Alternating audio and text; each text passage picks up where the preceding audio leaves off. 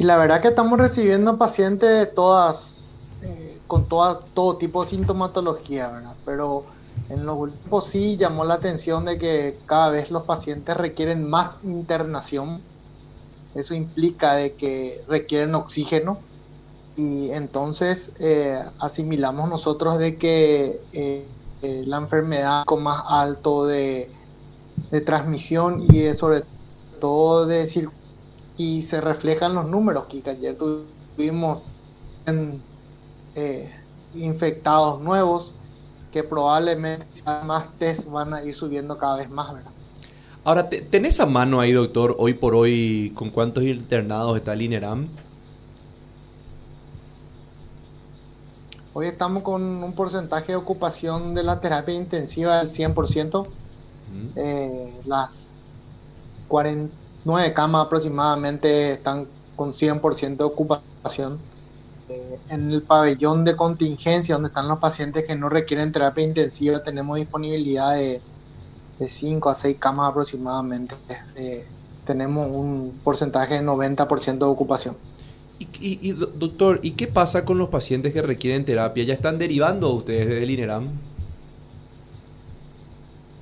Sí, señor. Los pacientes que requieren terapia y no tienen respuesta vía el Servicio de Emergencias Médicas Extrahospitalarias SEME iban al Hospital Nacional. Eh, inicialmente, si es que hay cama también, se busca el tema público y posterior a eso se hace la gestión para que se vayan al sistema privado.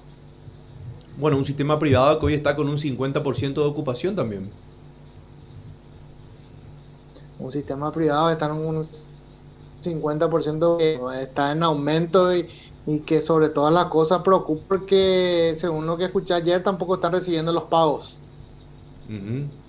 Es así, es así, es así y preocupa y bastante teniendo en cuenta más aún las la, la, la, fecha, el, el, año, el fin de año, las fiestas que se vienen ahora.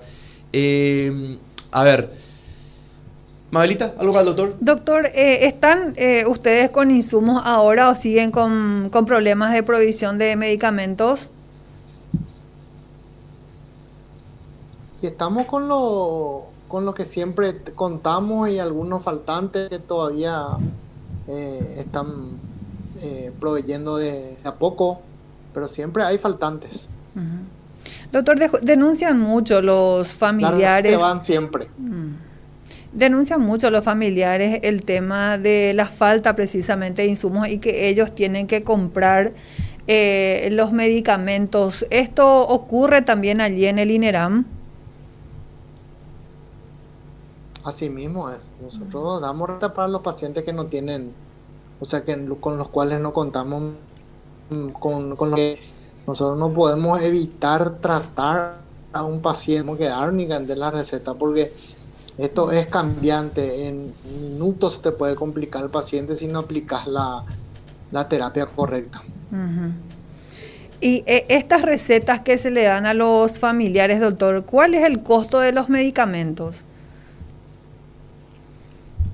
Y dependiendo, dependiendo mucho de qué medicamento. Por darte un ejemplo, si hablamos de un relajante muscular, como el atracurio, que es para los pacientes que están en terapia intensiva, o otro tipo de drogas que, se utilizan en cantidad importante, estamos hablando de un millón de guaraníes al día aproximadamente, si no es un poco más.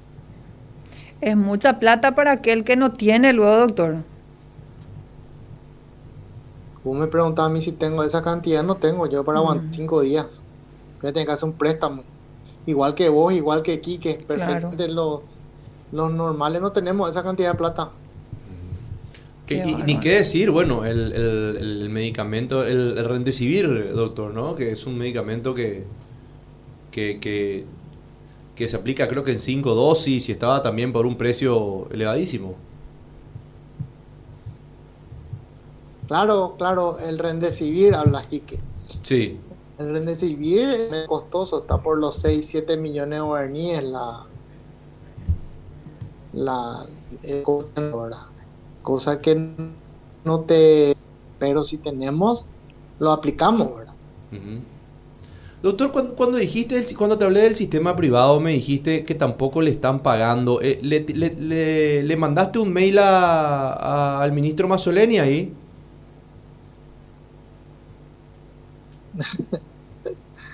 Eh, lo que pasa es que tenemos que tener en cuenta, ¿verdad? Que no nos vengan con el chiste que después no tenemos práctica que es Navidad, Año Nuevo y inicio del año que viene que porque no se pagan nos bloqueen las camas, ¿verdad? Ahí podríamos, bueno, yo creo que si ya ocurre eso, ya te, ya ahí, ya se acaba, ahí ya, ya no hay salida de este laberinto, si ya no están bloqueadas las camas del sector privado, yo no veo salida, o sea, ¿cuál sería ahí la salida, doctor? Rezar. Doctor, ¿qué conducta? no, hay salida, si tenemos todo bloqueado. ¿Y qué conducta tenemos que tener hoy día los ciudadanos, doctor, teniendo en cuenta que no vemos controles, por ejemplo, porque están las medidas eh, restrictivas eh, en su mayoría, pero no se cumplen y no se hace cumplir tampoco. ¿Cómo tiene que comportarse la gente hoy prácticamente con cero camas disponibles en los hospitales públicos?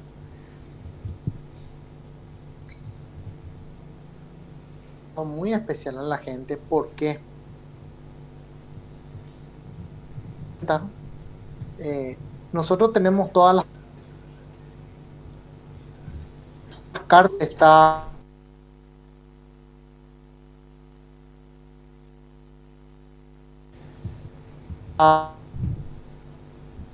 muy ahí se nos corta qué, qué lástima sí mm.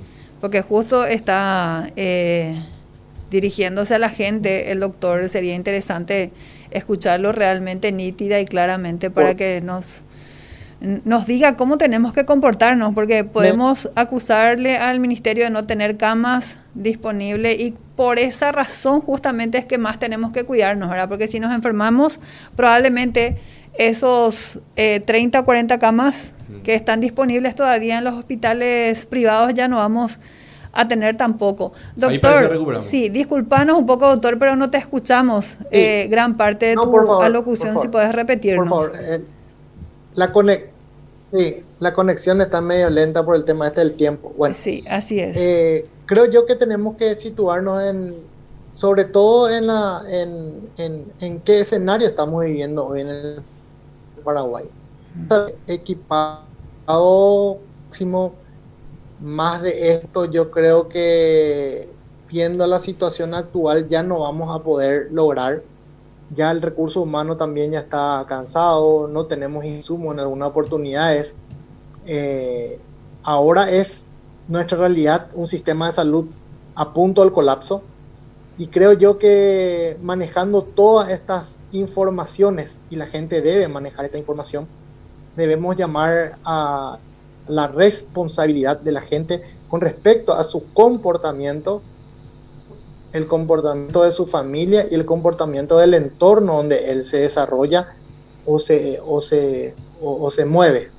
Eh, aquí vamos a estar en unas seguridad que depende de nosotros que el sistema de salud no colapse. No estoy tirando toda la responsabilidad a la ciudadanía. Y puedo decir que hay una gran responsabilidad por los paraguayos de tratar de cumplir todas las medidas. Hay que seguir trabajando. Tenemos que seguirlo. Tenemos que moverla con mucha gente que está eh, pasando muy mal. Hay temor de volver a, a una cuarentena cero y esto yo creo que hoy en día va a ser imposible en el Paraguay. Ya mucho tiempo tuvimos nosotros para aprender, para educarnos de cómo cuidarnos. Entonces ahora sí puedo decir con toda propiedad que depende neta y exclusivamente de la responsabilidad, de la conciencia de la ciudadanía, para que nosotros podamos llegar a un año nuevo por lo menos un poco con sin necesidad de pedir socorro de necesidad de cama. Entonces, eh, quiero que la gente entienda, hasta acá nosotros podemos. Eso ha dicho ya también el Ministerio de Salud. Hasta acá podemos, esto no podemos. Con sus defectos, con sus virtudes, con los aún sabiendo que tenemos déficit importante como falta de insumos y medicamentos, eh, el cuento de que robaron la plata, de que son unos corruptos, de que no hicieron nada, bueno, eso después los vamos a juzgar y seguramente van a tener su sanción correspondiente esta gente. Pero el escenario que estamos es real. Entonces, tomemos las cosas como están, metámosles para adelante y la única premisa y objetivo que tenemos que tener todos los paraguayos hoy en día es no enfermarnos. ¿Y cómo no nos vamos a enfermar? Cuidándonos y siendo responsables. Nada más que eso.